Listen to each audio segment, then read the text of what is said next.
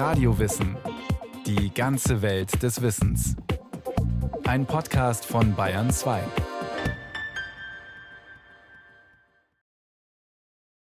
Hier ist Radio Wissen.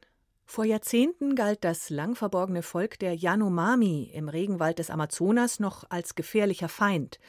Heute ist klar, ihr Überleben wird nur möglich sein, wenn sich die Weltgemeinschaft um sie kümmert.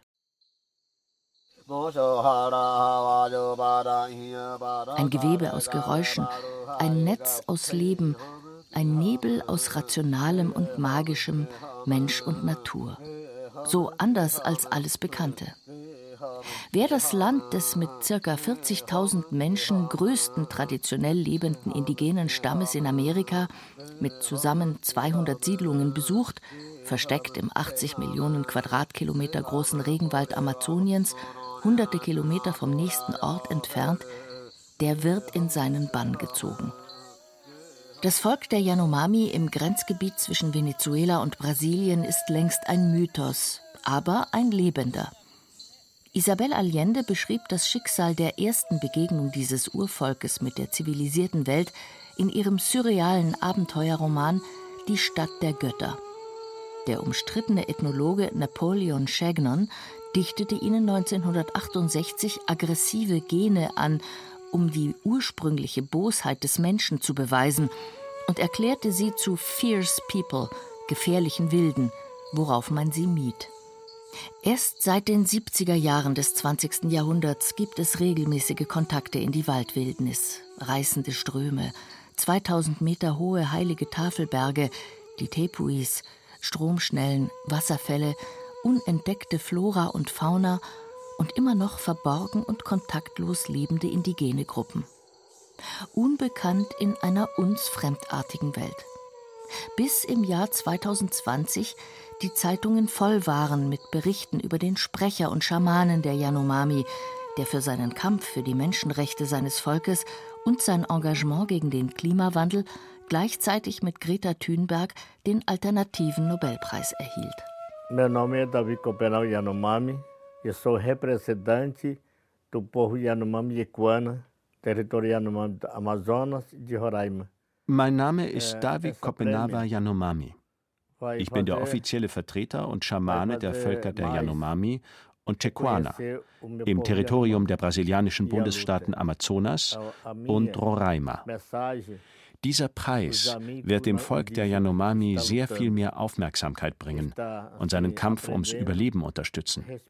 Mein Wunsch ist, dass meine Botschaft alle Menschen auf dieser Erde erreicht, die wie wir darum ringen, den Geist der Wälder, die Seele des Amazonas zu schützen.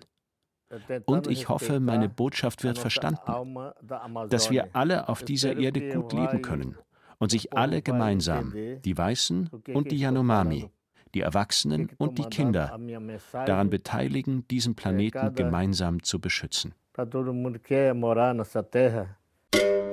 Vom Schamanen eines vor 50 Jahren noch verborgenen Volkes, das bis heute in der grünen Lunge des Planeten mit Pfeil und Bogen jagt, zum heute weltweit gefeierten Klimaaktivisten und Menschenrechtler?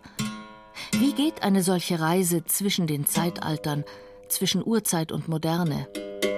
Die Geschichte der Yanomami spiegelt wie kaum eine andere die Verwobenheit der Welt, die lokale Wirkung globalisierten Rohstoffhungers bis ins hinterste Urwalddorf, die Polarität der Lebensformen, das Kaleidoskop kultureller Vielfalt und zugleich die kollektive Bedrohung durch eine ungewisse Zukunft, die jenseits der Gegensätze gemeinsames Handeln und globales Bewusstsein fordern.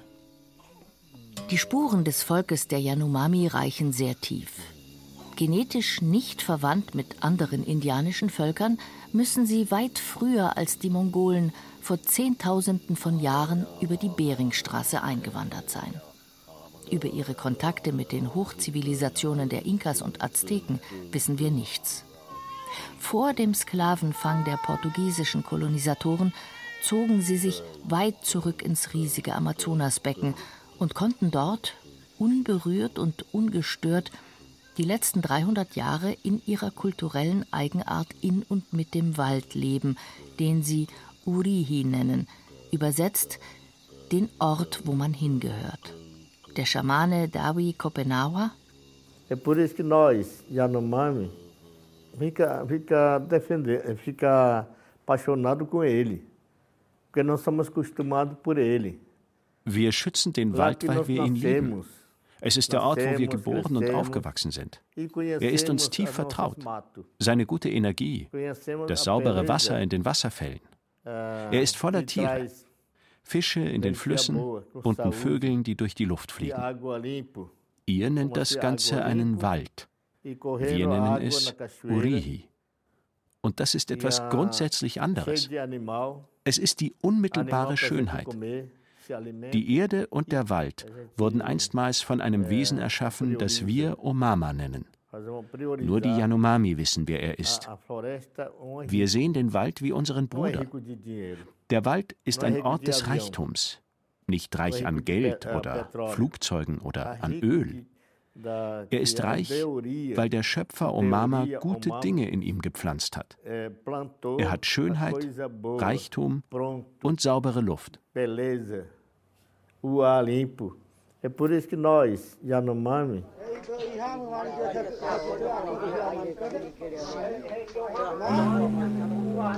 Inmitten dieser lebendigen, unmittelbaren Schönheit liegen die rund 200 Yanomami-Dörfer wie Zellen in einem größeren Körper.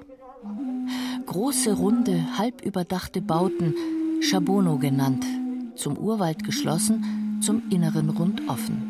Bis zu 120 Menschen leben gemeinsam unter so einem Dach, in Hängematten und mit einem Minimum an Besitz, wobei jede Familie ihre eigene Feuerstelle hat. Hauswände und Hierarchien gibt es nicht, niemand erteilt Befehle. Himmlische Anarchie hat es ein Ethnologe genannt. Der Dorfplatz ist Spiel, Tanz, Heil- und Ritualplatz, sicherer Ort des Kollektivs, das alles teilt. Von hier aus leben die Yanomami von und mit dem Wald, der einerseits tief vertraut, aber auch gefüllt ist von wilden Tieren, Zwillingsseelen in Tierkörpern, guten und bösen Geistern, erklärt die Münchner Ethnologin Gabriele Herzog-Schröder, die immer wieder bei den Yanomamis forscht.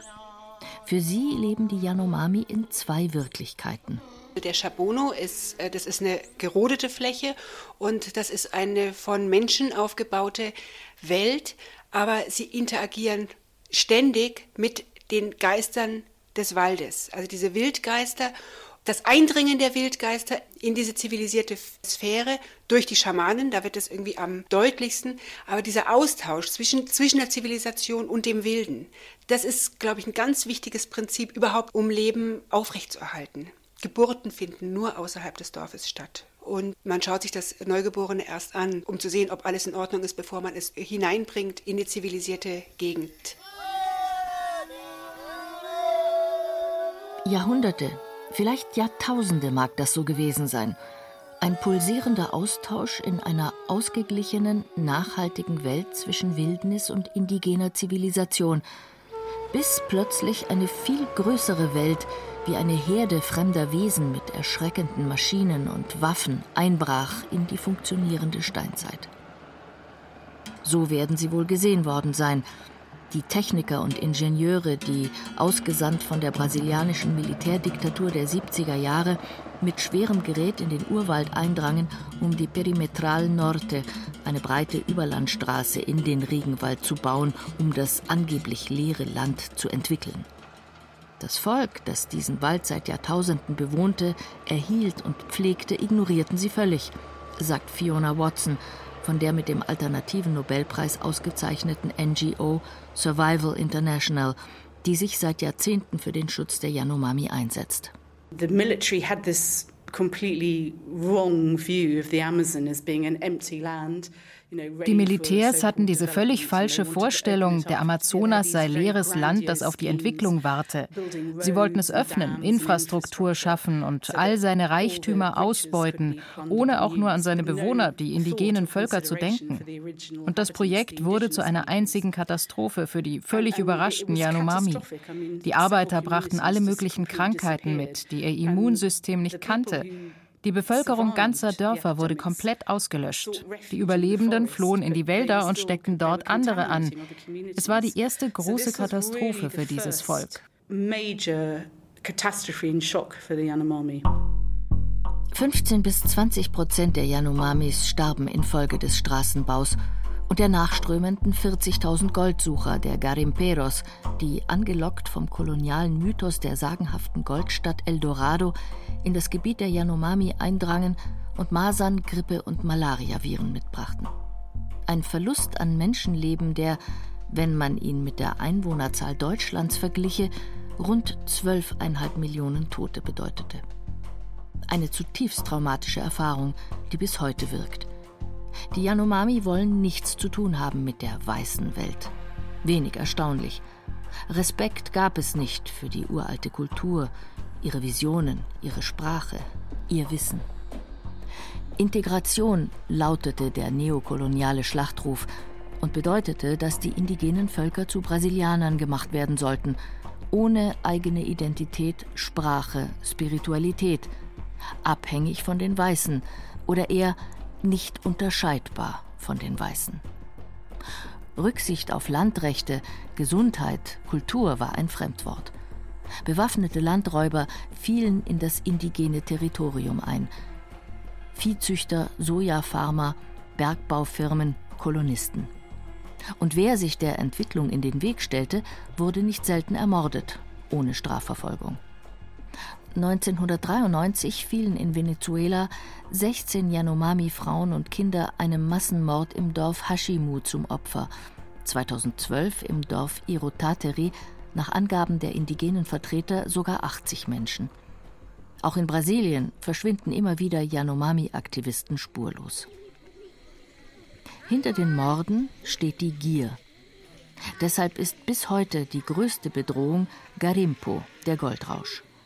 In Wellen fallen die Garimperos über das eigentlich geschützte Territorium der von Krankheiten dezimierten Yanomami her, für die das Gold als Xavara, das Böse, gilt das ihr Schöpfer Omama tief unter der Erde verborgen hatte. Die Erdfresser, wie die Yanomamis sie nennen, gehen mit dem Goldstaub und hinterlassen ein Desaster, erklärt Christine Haferkamp, die in den 80er Jahren gemeinsam mit dem Abenteurer Rüdiger Neberg mit einem Floß den Atlantik überquerte, um auf die damals schon verzweifelte Situation der Yanomami aufmerksam zu machen. Also ich habe es direkt mit eigenen Augen erlebt, dass die Yanomami bedroht wurden, und zwar durch die Goldsucharbeiten. Das Gold befindet sich ja in der Erde als kleine Goldpartikelchen und es wird aus der Erde herausgewaschen, mit Quecksilber vermischt, weil Quecksilber sich auf Gold wie ein Magnet verhält. Um nur das reine Gold zu gewinnen, wird das Quecksilber erhitzt und hochgiftige Dämpfe entsteigen rauf in die Atmosphäre, wo sie nicht bleiben und damit, wenn sie beim nächsten Regen zurückkommen, den ganzen Urwald vergiften. Hochgiftige Quecksilberdämpfe. Jahrzehnte ging das so. Chemie, Maschinen, Waffen, verlogene Ethnologen, Invasionen, Landraub, Mord, Vergiftung. Geno- und Ökozid. Eine Welle der Gewalt und des Missbrauchs, gegen die das Volk der Yanomami mit Pfeil und Bogen nicht ankam. Mit Hilfe weniger westlicher Vertrauter begann das Volk aus der Urzeit Widerstandsformen von der globalen Zivilgesellschaft zu lernen. Man begann sich zu organisieren, eine Internetseite zu schaffen, sich mit weltweit operierenden NGOs wie Survival International zu verbinden, vor der UN zu sprechen, legitime Rechte einzufordern und die Welt wachzurütteln.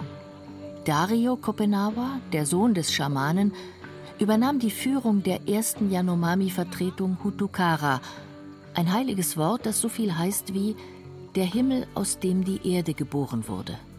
Olha, e essa nossa associação foi Unsere Vertretung ist erst vor relativ kurzer Zeit gegründet worden. Es war 2004. Es ist ein Instrument aus eurer Gesellschaft, das wir nun versuchen zu benutzen. Solche Vereinigungen gibt es sonst nicht in der indigenen Welt. Aus unserer Sicht als Yanomami haben wir uns selbst organisiert, um mit der Kraft einer solchen Organisation in Konflikten für unsere fundamentalen Interessen einzutreten. Wir engagieren uns gemeinsam mit den sozialen Netzwerken, kritisieren die Regierung und tun alles, was wir können, damit die Goldsucher wieder verschwinden. Die Situation ist sehr gefährlich.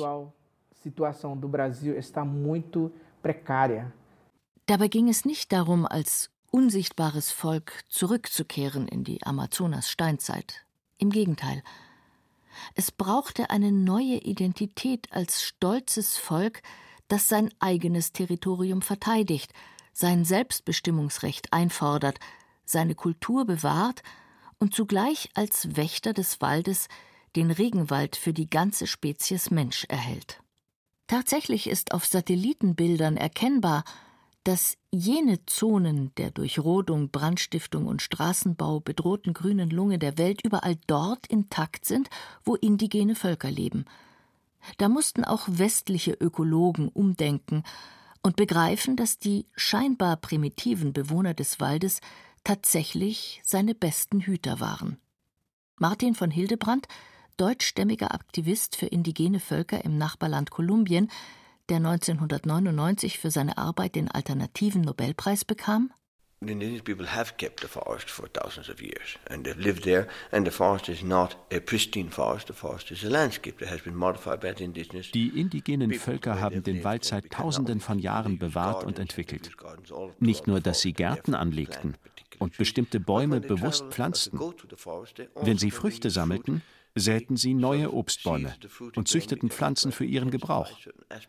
Sie agieren wie moderne Umweltmanager, kennen das Verhalten der Tiere und erkennen schnell die Indikatoren, wenn etwas außer Balance gerät.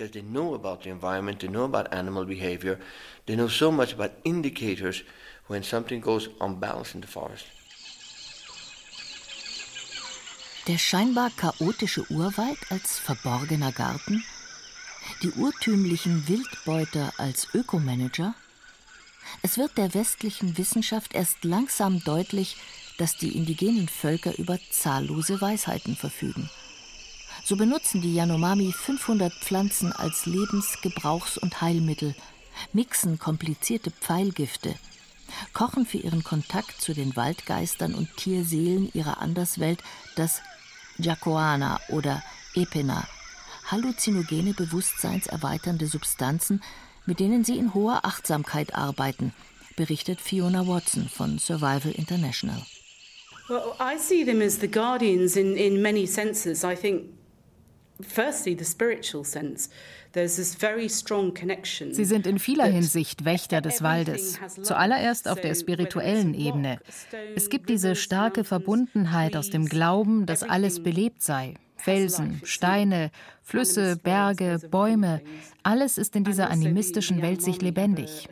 Außerdem glauben die Yanomami an eine Zwillingsseele im Bewusstseinsfeld des Waldes. Sie sind also nicht nur physisch verbunden, sondern metaphysisch und metaphorisch. Und das erklärt manche ihrer Verhaltensweisen gegenüber dem Wald, ihre Sorge und Pflege. Ja, sie jagen und fischen, aber sie nehmen nie mehr, als sie brauchen und geben etwas zurück, indem sie Land ruhen lassen, keine Gewässer überfischen oder zu viel jagen.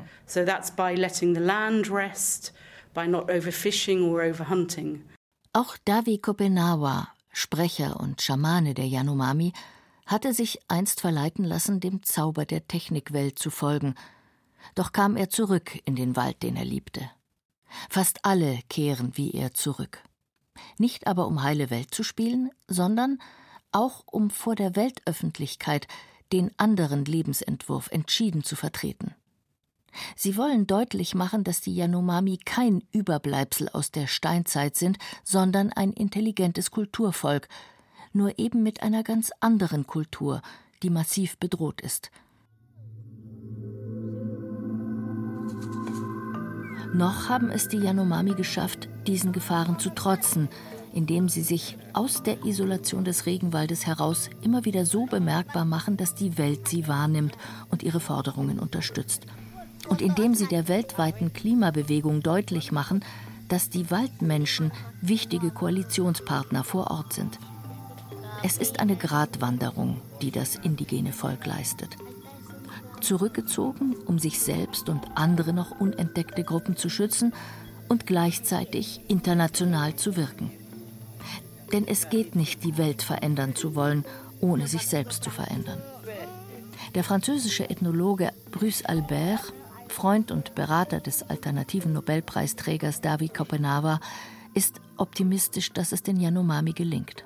I think that we have a very naive idea in general of culture. Most of the white people who come you know, and see the Indians with uh, clothes and uh, industrial objects, things, oh, ich glaube, wir haben eine ziemlich naive Vorstellung davon, was Kultur genau bedeutet. Viele Weiße kommen und sagen, wenn die Indianer Kleidung tragen und irgendwelche westlichen Industrieprodukte benutzen, oh, die verlieren ihre Kultur. Als wäre Kultur ein Postkartenmotiv, aber das ist Quatsch.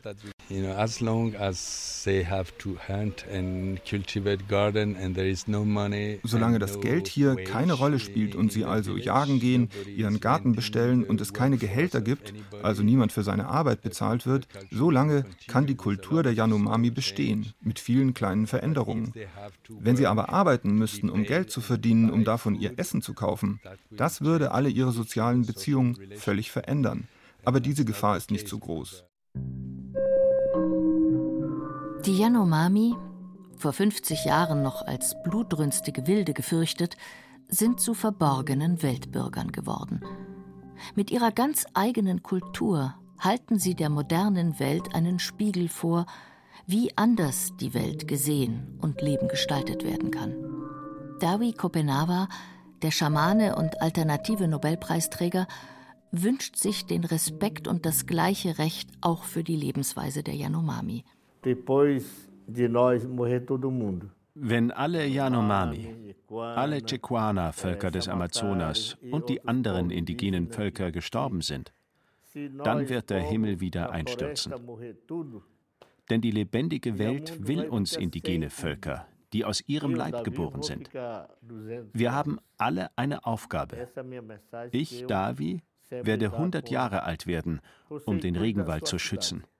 Denn das ist es, was ich tun kann. Ihr kümmert euch um die Städte. Wir sind anders. Wir sorgen uns um die Wälder.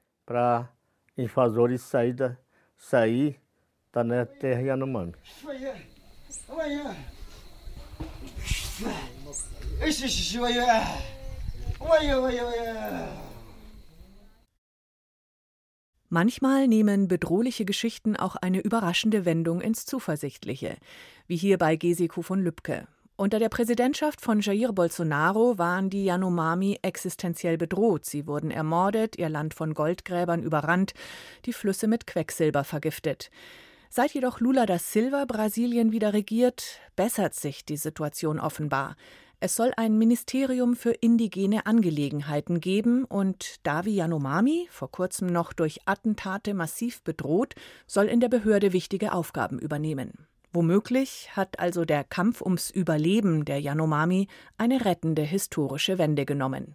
Weitere Infos und Links finden Sie in den Show Notes.